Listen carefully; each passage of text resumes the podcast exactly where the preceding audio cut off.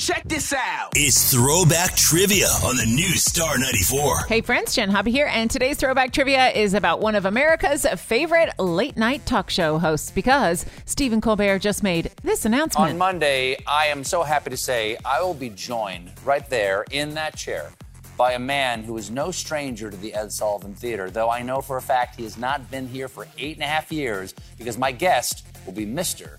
David Letterman.